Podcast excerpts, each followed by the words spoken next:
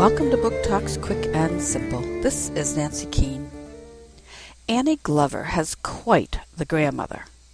Grandma is protesting the removal of a giant tree to make way for a swimming pool complex, and she asks Annie to wrap the chain around her and lock the padlock.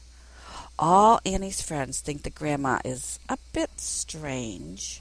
But then Annie's best friend Jazz discovers that this tree holds a lot of history in this town, and now her whole class has decided to help Grandma with the protest.